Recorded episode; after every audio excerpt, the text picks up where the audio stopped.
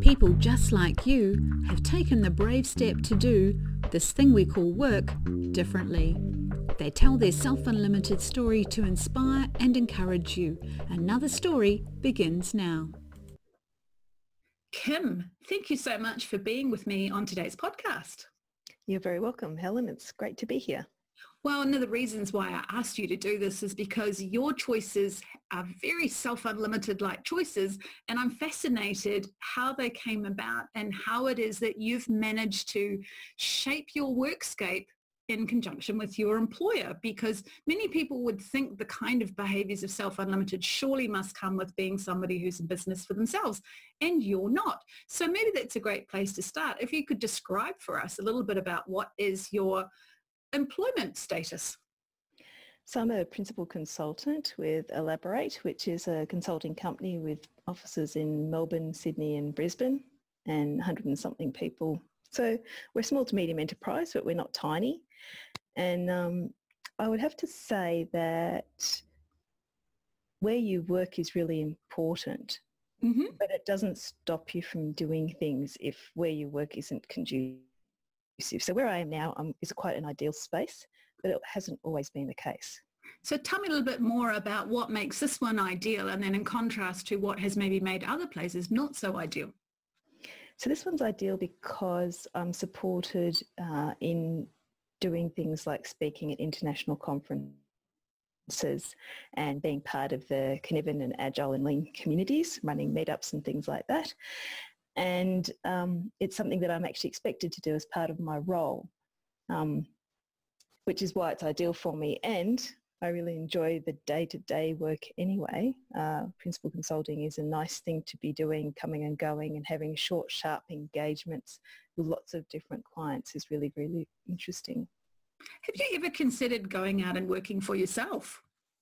I've thought about it and the disadvantage of working by myself with this type of work that I do is it's only me. Mm. So I can only do so much. Whereas working with a consulting company, I can still go in, do the things I like doing, and then I can provide a much fuller service for the clients because I've got the whole body of people and all of their skill sets in Elabor8 to bring on board if that's what the client's needs are, if and when they're ready. One of the things that fascinated about your setup with um, Elabor8 for me was about the many conferences that you could go to because I think sometimes organizations would think, you know, maybe one or two conferences is what we want our staff to do and we want them to be conferences that are very much connected to what we're about and nothing beyond that. That seems not to be the case with what you've got in your arrangement. Uh, yeah, I've got, um, so everyone at Elabor8 gets a training budget so mm-hmm. actually I'm not, not that special. Um, as a principal consultant, I get a little bit extra. And um, as me, I, get a little bit extra leeway as well because um, of all the different things that I have done in the past and the different connections that I do have now. And it seems that the Elabor8 is actually valuing the fact that you've done those things and that you could be a representative for Elabor8 when you're at these conferences. Would I be right in saying that? That is correct, yes. Uh, in in all cases, even before I joined Elabor8, I was always representing the organisation that I was with.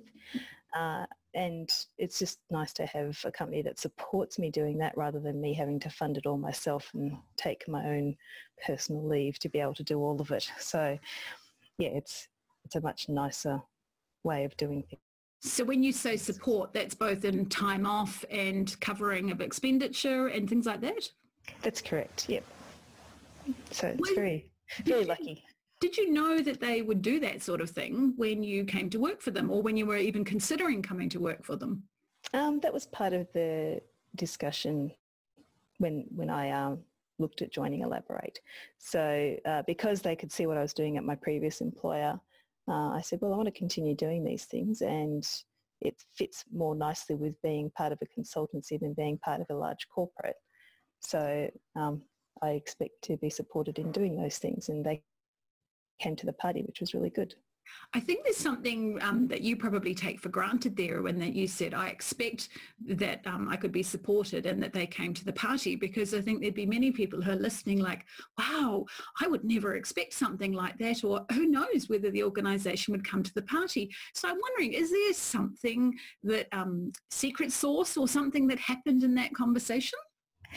Uh, well, I did get to know them over a couple of years before I joined them. So right uh, that that certainly helped the conversation. So I got to know where their space was. They got to know what my skill set was um, because they were supporting the meetups that I was doing and we were doing activities together as part of those meetup activities which I think speaks very strongly to one of the self-unlimited ideas about the relationships that you hold and the reputation that you might cultivate. Because often I think many people think I will just build the connections and tell the stories about myself at the point of maybe going for a job, not uh, thinking a bit more strategically of who knows who I might be talking to, whether they're a future employer or not.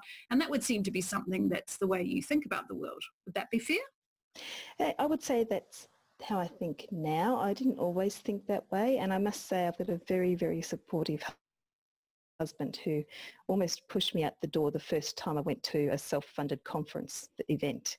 Uh, it was um, probably 2012, I think, and Dave Snowden was running an event called Calm Alpha in Wales in the UK. Mm-hmm. And in fact, I had travelled so little since I was a teenager that I didn't even have a passport. So I decided that I wanted to go and I contacted Dave because I had no idea who else was going and whether I'd add any value or not. And I said, you know, I'd like to come along. Can I add any value? He said, well, I'm fairly sure you can. And even if you can't, you'll get value from it. And um, so I did that. I got my passport and got the plane fare and signed up and off I went. And it turns out there were 40 something other people there who are all luminaries in the lean and agile community and that was a big step forward for me in making connections across across the planet. So uh, do you remember what you were feeling at that time? Because I think that is a brave step to take and then be many people think, oh, no, no, there must have been something special in Kim's circumstances that I couldn't do what she did. Is there any sort of advice that you might give to people about being at that moment and accepting the push? Um, yeah, I was I was very worried about going, um, and it was my husband who pointed out that it was an opportunity that not many people get, mm. um, and that I should go and do it. So had he not done that, I there's probably fifty percent chance I wouldn't have gone. One of the things I think is great that to have somebody in your life who can point out those opportunities. Have there been other people in your life that you know at different times who've been the particular voice of encouragement or inspiration to take such steps? Oh, yeah, most of the people in the lean and agile communities, when you go to conferences and you're having conversations with them, they're like, oh, how are you going? What are you doing? And bouncing around ideas about going out by myself consulting or because a lot of them are individual consultants. So it's a great way to talk to them about what is it like. And that's another reason I understand um, when I was back in the large corporate, I used to be quite idealistic about individual consulting and I probably wouldn't have realised had I not had some of those conversations the, di- the big difference between working in a consulting firm and working for yourself and not being able to bring those other skill sets in when there's clearly a need for it and I wouldn't be able to service all of that. Which suggests to me something about you being open and curious to understand those different points of view that at a point when you were considering consulting it actually informed some of your choices Yes, yes, it did. Um, yeah, so I had a conversation with one of the people in the Agile community and I said, oh, I'm thinking of doing my own consulting. He said, oh, don't do that. Don't do that, Kim. and we had that conversation about some of the caveats, some of the pitfalls, which was mm. really useful. Yeah. Indeed, because I think sometimes people, when they're frustrated with work, think, oh, I want to work for myself. That will give me autonomy and control. And it sounds like from what the situation you have at Elabor8, you have quite a bit of autonomy and control, but you've not had to achieve that in terms of going out and working for yourself. I'd actually say I achieved autonomy and control quite a bit back in the large corporate and there was a defining moment. I had a director that I was working for. She was awesome and, um, and she would let me do the internal consulting within that large corporate, which mm. is what I enjoyed doing and what I was good at. And I remember sitting in our one-on-one conversation one day and I said, oh, you know, I'm just doing whatever I feel like. And she said, yep, you know what's right. And ever since she said that, I've basically not really listened to a manager unless I wanted to do what they said. so, um, so I took that as permission, even in a large corporate, to do whatever I wanted. And uh, had she not said that, I wouldn't have done that. I'm curious, and wondering, given the large corporate, how does that fit then with performance plans and KPIs and things like that? No, you know, you can have quite a bit of negotiation if you've got the right manager. So again, it's finding the right organisation or finding the right manager. So a large corporate actually has usually a lot of scope to do that and, and you can usually move to a better manager if you need to. I think there's something about you having uh, an attendance to who might be a better manager and looking for those opportunities to go somewhere. There are many people who can't. Is there anything that you might say to them that would give them the inspiration or the courage to make those kinds of steps? Uh, take every opportunity that comes up. Uh, even when I first started at the large corporate, what I was doing outbound telemarketing. And um, one day the, they wanted someone to take minutes in a project team. So it was a little project to do some stuff. I forget what it was for. And I went along to the project meeting and someone said, oh, who's going to take the minutes? And no one put their hand up. So I said, oh, I'll do it. So I took the minutes and lo and behold, they had to be reviewed by the centre manager. So I got to know the centre manager, the call centre manager.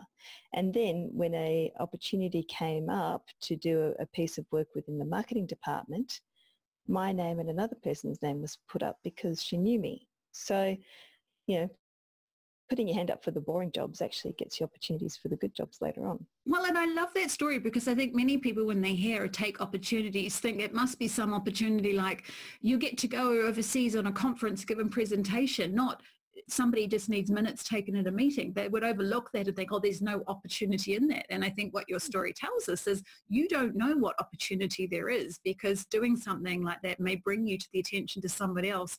And I'm, I'm given my sense of what I know about you, you would have done a good job in what you did. And even that, then people can see in doing those small things that people can do a good job. Yeah. Yeah. So yeah, taking the, the jobs that are other people don't want to do in particular always is a good thing. that's a good way to think about it. I'm curious, do you, does it flip then for you, given that that's the journey that you've had, that you look around at others and see the possibilities for opportunities that you could offer to them?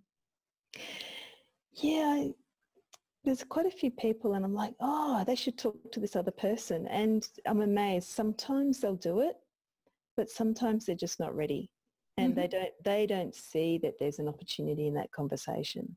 They're like oh i don't think i can have that conversation. I don't think i should do that. So well i think you should. And they're like no no i can't. So um, it's always a bit frustrating when people do that because um, there's a lot of you never know. It might be 10 conversations and only one goes somewhere but if you don't do 10 you don't get the one Mm, and I think there's something really wonderful in that story because you did say by look, taking the opportunities that come. And I think for many people think, but there are no opportunities that come my way. What are you talking about, Kim? I would take them if they came my way, which I think is often about, um, and this, just as you expressed in that story, you're seeing opportunities they're not seeing. Is there any advice that you might give for people about how to start seeing opportunities that they might not be seeing? Oh, it's hard. It's hard to see stuff that you don't see. Um, if you can be open to someone like a mentor perhaps uh, mm. uh, and have a conversation with them about what happened during your days and during the week and then they might say well why did you do that way rather than this way? And they might be able to help you see that you're not seeing opportunities. So it generally takes another person a relationship with another person to see those things if you're not used to looking for them I think that's a really powerful insight because as you just said, you don't see what you don't see. So it's kind of like, well, how is that ever going to change? And so having some people around you that you might trust or that might have a different point of view and just being open to what they might say as, as that's the route to which the opportunities might present themselves. That's right. Yeah. So, um, yeah, and things that don't look like opportunities often are. Yes, like I said before, the stuff that people don't want to do is often an opportunity. So is there any tips that you could give people? I mean, you've given some great advice already. I'm wondering two or three tips for somebody who was thinking, maybe I should step up and negotiate for some things that I want that would maybe help me and help the organization. So any two or three tips that you could give people to get them on that path? So if you're in a large corporate or you know in an in a office job and you're thinking about doing something different and there doesn't seem to be an opportunity within that area then think about doing something outside. So the big thing that helped me was the meetup.com and starting to run a meetup. But there's lots of opportunities to help organize meetups to participate in that. Uh, and even if you just go along to some things like that you get to meet interesting people and have conversations and that's where you get to see other opportunities. So I would say going along to things like meetups or volunteering is one good yeah. way to do stuff outside of the workplace. Um, within the workplace, just make sure you haven't overlooked some opportunities. There might be some conversations that you can have with people um, that can help you see stuff that you can't see or uh, depending again on your environment, you might not be ha- able to have those conversations, um, but at least have a look around and make sure that you haven't overlooked an opportunity to do something a bit different. Mm, and, and maybe to add to that, to something you'd already said, if there's somebody that you feel who's maybe a trusted person, ask them, can they maybe point out some things that you're not seeing? That's right. Yeah. And um, yes, some people like mentors. Um, some workplaces have mentoring within and mm-hmm. sometimes it works really well. Um, but the other option is to look for an external mentor. Again, it might be by going to a meetup group or it might be by uh, reaching out to someone that you admire in the community. It's amazing. Some people you can go, you can actually contact, especially via Twitter and things like this these days. And they're happy to respond to you and happy if they can't help you themselves, help help you find someone who can mentor you or you some advice. Do you have any tips about reaching out to those people? So one of the things you mentioned before about reaching out to Dave Snowden, and he's a pretty big name, as you and I both know, in this space and can even in the world. And, and some people might think, oh gosh, I'd never reach out to a person like that. And, and I don't know about you, but I also get people who reach out to me with different things on um, LinkedIn and Twitter but they're, they're very quite reticent and it's kind of like, why did you want to reach out to me? And I think if you had simply said that you were looking for some advice and help, I'd love to help you, but they don't do that. And I'm wondering if you've got any advice in particular where somebody's reached out to you and it's felt like um, a good connection. Yeah, it's, um, I, th- I think it's important to say why you're reaching out. So it might be that, you know, I've noticed you're doing such and such and um, I, am interested in um, learning more about how, how you did that or how you got there or who I could speak to about opportunities like that. Mm. I, th- I think some, something couched like that works really well. It's when someone just says, oh, hi, how you going? and not much more than that or a, or a vanilla um, connection on LinkedIn, that's pretty easy to ignore. Mm. So be somebody who can stand out. that's it. and be clear in what you're asking for. So it seems that there has been much in your life and some pivotal moments where you've learned some things. Is there something just as we close that you might look back and think that was a key moment where you learned something that you think changed the direction of your life? Might have been a small thing, might have been a big thing. Uh, very early on, I was uh, working at a video production company and I was hired on as an operations assistant, but I'd been studying to become a video editor. And in those days, video editing was a big job and it was on gear that cost a lot of money. And, um, and when I was interviewed for the role, I mentioned that I was doing a video production training course and that I'd like to become a video editor someday. Anyway, one day the boss was standing in the edit suite. He'd just fired the previous editor because that's what happened in those days. and I walked in and I said, oh, hi Barry. Um, do you remember in my interview when I said I'm studying video production and I want to be a video editor? He goes, no. I said, oh, well, I am. And if, you know, I had enough money, I'd have all this gear at home. I'd be, I'd be practicing so I could become a good video editor. And that's where the conversation stopped. But the next day he made me video editor and doubled my pay. Wow. Yeah. so it's like, oh, if I'd not said anything, if I I'd have, if I just assumed that he'd remembered, they would have gone and hired someone else. Mm. And then when you were asking that, was your intention to actually get that role or was your intention just to get some opportunity to practice on the equipment? My original intention was probably to get the opportunity to practice on the equipment and to remind the boss that that's what I was doing. I didn't expect that I'd be appointed as video editor the next day. Which just goes to show that sometimes when you step out, things can go beyond where you expected them in your wildest dreams. That is right. Yeah, it was awesome. well, Kim, it sounds like the workscape of Kim Unlimited is rocking along and awesome. Thank you so much for telling us a little bit about your story and how it's going. Thanks very much for the invitation, Helen. Much appreciated. Workscapes are changing everywhere. For more goodness to change your workscape, visit www.beselfunlimited.com and follow us on Twitter at beselfunlimited.